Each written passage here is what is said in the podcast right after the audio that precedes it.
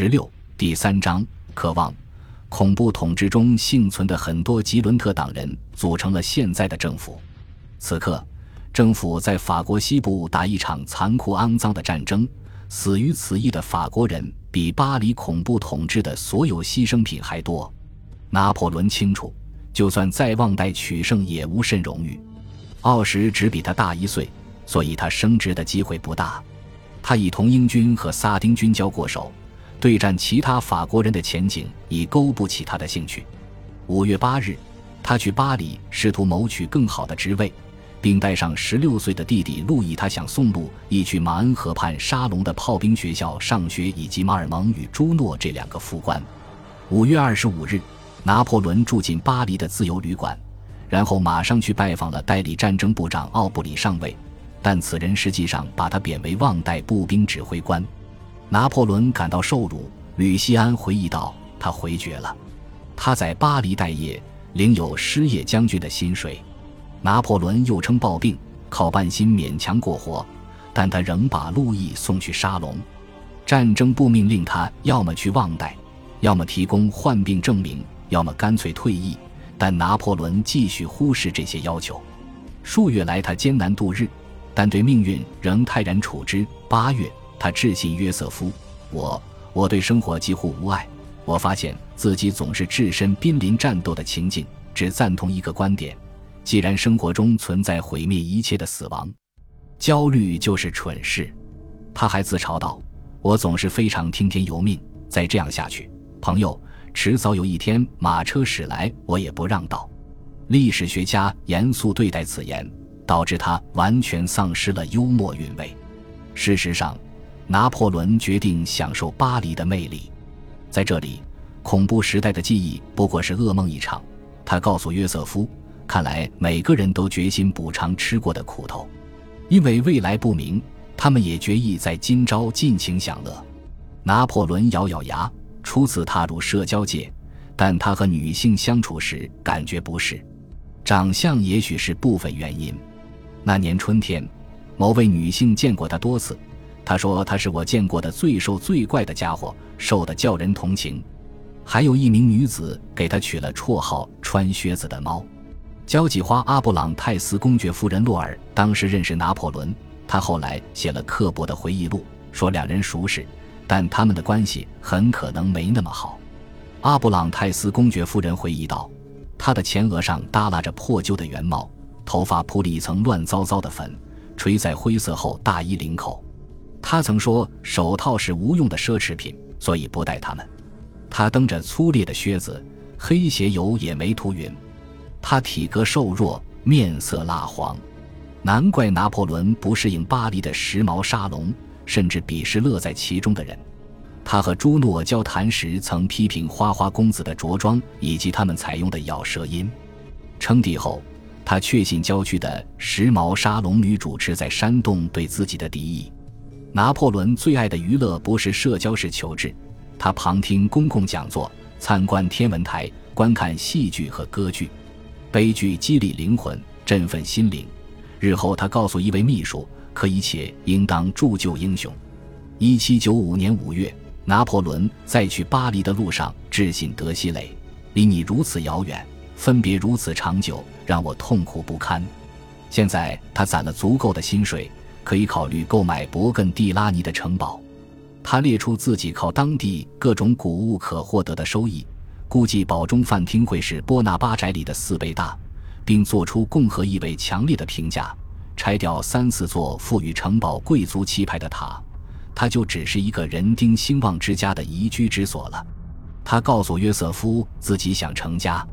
我在沙地永的马尔蒙家见到许多女人，她们容颜美丽。性格宜人。六月二日，拿破仑致信德西蕾，很明显，他想引他吃醋。但我亲爱的好欧仁妮，我一刻也不觉得他们比得上你。两天后，他又写道：“亲爱的朋友，我没收到你的信，你怎能十一天都不写呢？”克拉里夫人认为家里有一个波拿巴就够了，因此劝阻女儿写信。拿破仑也许察觉到了。一周后，他又只称呼德西蕾为小姐了。六月十四日，他承认了形势。我知道你永远保有对朋友的爱，但那不过是亲切的敬意。拿破仑致约瑟夫的信表明他仍爱德西雷，但八月时他又在信中称呼他为您了。您要追寻本能，任自己去爱身边之物。您明白我命属险恶沙场，或荣耀凯旋，或马革裹尸。他的话固然煽情过头，但也有闪光点。真是，六月二十四日，拿破仑给约瑟夫写了封信。乍看之下，此信只写了哥哥计划参与热那亚橄榄油贸易这类稀松平常的事。但他一边写信一边大哭，催他落泪的因素只有手足情吗？因德西雷引发的自哀是否占了同等分量？生活仿佛消散的空梦。拿破仑致信约瑟夫，并索要对方的画像。我们一起生活了这么多年，关系如此亲密，以至于心灵交融。你最清楚，我的心完全属于你。七月十二日，拿破仑设法说服自己相信德西雷已成过去。他致信约瑟夫，谴责阴柔男子太专注女色，为他们痴狂。脑子里唯有他们，只因且只为他们而活。只要在巴黎待上六个月，女人就会明了她的使命和帝国疆界。德西雷抛弃了拿破仑，这加深了他对女人乃至爱情本身的深深疑虑。在圣赫勒拿岛上，他把爱情定义为懒人的职业、战士的烦恼、君主的绊脚石，并告诉一位随员，爱情是诞生于社会的人造情感。真爱并不存在。放弃追求德西雷后，拿破仑不到三个月就做好再次恋爱的准备。但德西雷似乎仍在他心中留有一席之地，哪怕她嫁给让巴蒂斯特·贝纳多特将军，最后成了瑞典王后。一七九五年六月下旬，一股英军在圣纳泽尔附近的基伯龙湾登陆，支援旺代叛军。事后，拿破仑致信约瑟夫。我们非常确信我军步兵占优势，所以嘲笑英国的威胁。土伦会战后，他对待英军时总是自信过头，此事便是一个早期例子。除了土伦会战，拿破仑此后只和英军交过两次手：阿克会战与滑铁卢战役。拿破仑想重返意大利军团炮兵部队，八月上旬他仍在为此事游说，但也认真考虑去土耳其任职。使苏丹的炮兵实现近代化。吕西安的回忆录称，值此事业波动期，拿破仑甚至细细盘算参加东印度公司的军队。虽说比起军事优势，他的动机更偏向其经济利益。他开玩笑称：“几年后我成了东方大富翁，给三个妹妹捎回丰厚的嫁妆。”太后对这提议太较真，指责他连想都不该这么想。他认为儿子相当有可能因为与政府一时不和，便去投奔东印度公司。亦有迹象表明，俄国人想招揽他，好让他协助对付土耳其人。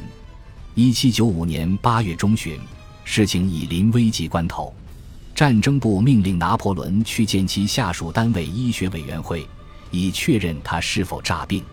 拿破仑便向同他有联系的政客求助，如巴拉斯、弗雷龙。其中一人把他编入战争部的历史和地形测绘局，虽然名称普通，但它其实是协调法军战略的规划部门。八月十七日，拿破仑致信尼斯的意大利军团军务组织官西蒙许西德克里松，称他们让我当旺代军团将领，我不接受。可才过三天，他就对约瑟夫自夸：此刻我隶属只是军队的公共安全委员会测绘局。亨利·克拉克担任测绘局局长，他是伟大的军事组织家、胜利的谋士拉扎尔·卡诺的宠。战争部下属单位测绘局规模不大，运转高效，号称当时最复杂的计划组织部门。测绘局由卡诺创立，直接向公共安全委员会汇报工作。他从葛司令处收集情报，部署军队调动，准备详细的行动指示，并协调后勤。克拉克的高级下属有让·吉拉尔拉屈埃、塞萨尔·加布里埃尔·贝尔蒂埃和皮埃尔·维克托乌东这三位将军，他们都是兢兢业业的战略人才。拿破仑很难找到比这里更适合学习补给、支援和后勤这些战略必备要素的地方了。拿破仑在土伦的战术性战斗中表现突出，与那种战斗相比，一七九五年八月中旬至十月上旬，他习得了军事战略实践。这段时间虽然短，但很能调动智力。归根到底，他的军事成就归功于他自己的天才和吃苦耐劳的能力。但法国此时亦有才识过人的军事思想家级官员，他们能教导他，最终还能处理实现他的设想所需的详尽工作。在测绘局，他也能站在最佳角度上独立地评定将军的能力，判断哪些人有价值，哪些人可被抛开。测绘局并不制定全局战略，公共安全委员会的政客酌定大局，但委员会很容易被党派斗争干扰，例如。一七九五年，在政客们争论是否渡过莱茵河以及在何时何地渡河时，他们最后不得不打了起来，而测绘局只对每个选项提建议。八月，委员会取消了所有为土耳其战斗的计划，并下令战争结束前拿破仑不得离开法国。战争部下属各机关仍在找他麻烦。九月十五日，他甚至被踢出现役将军名单。我像狮子一样为共和国战斗。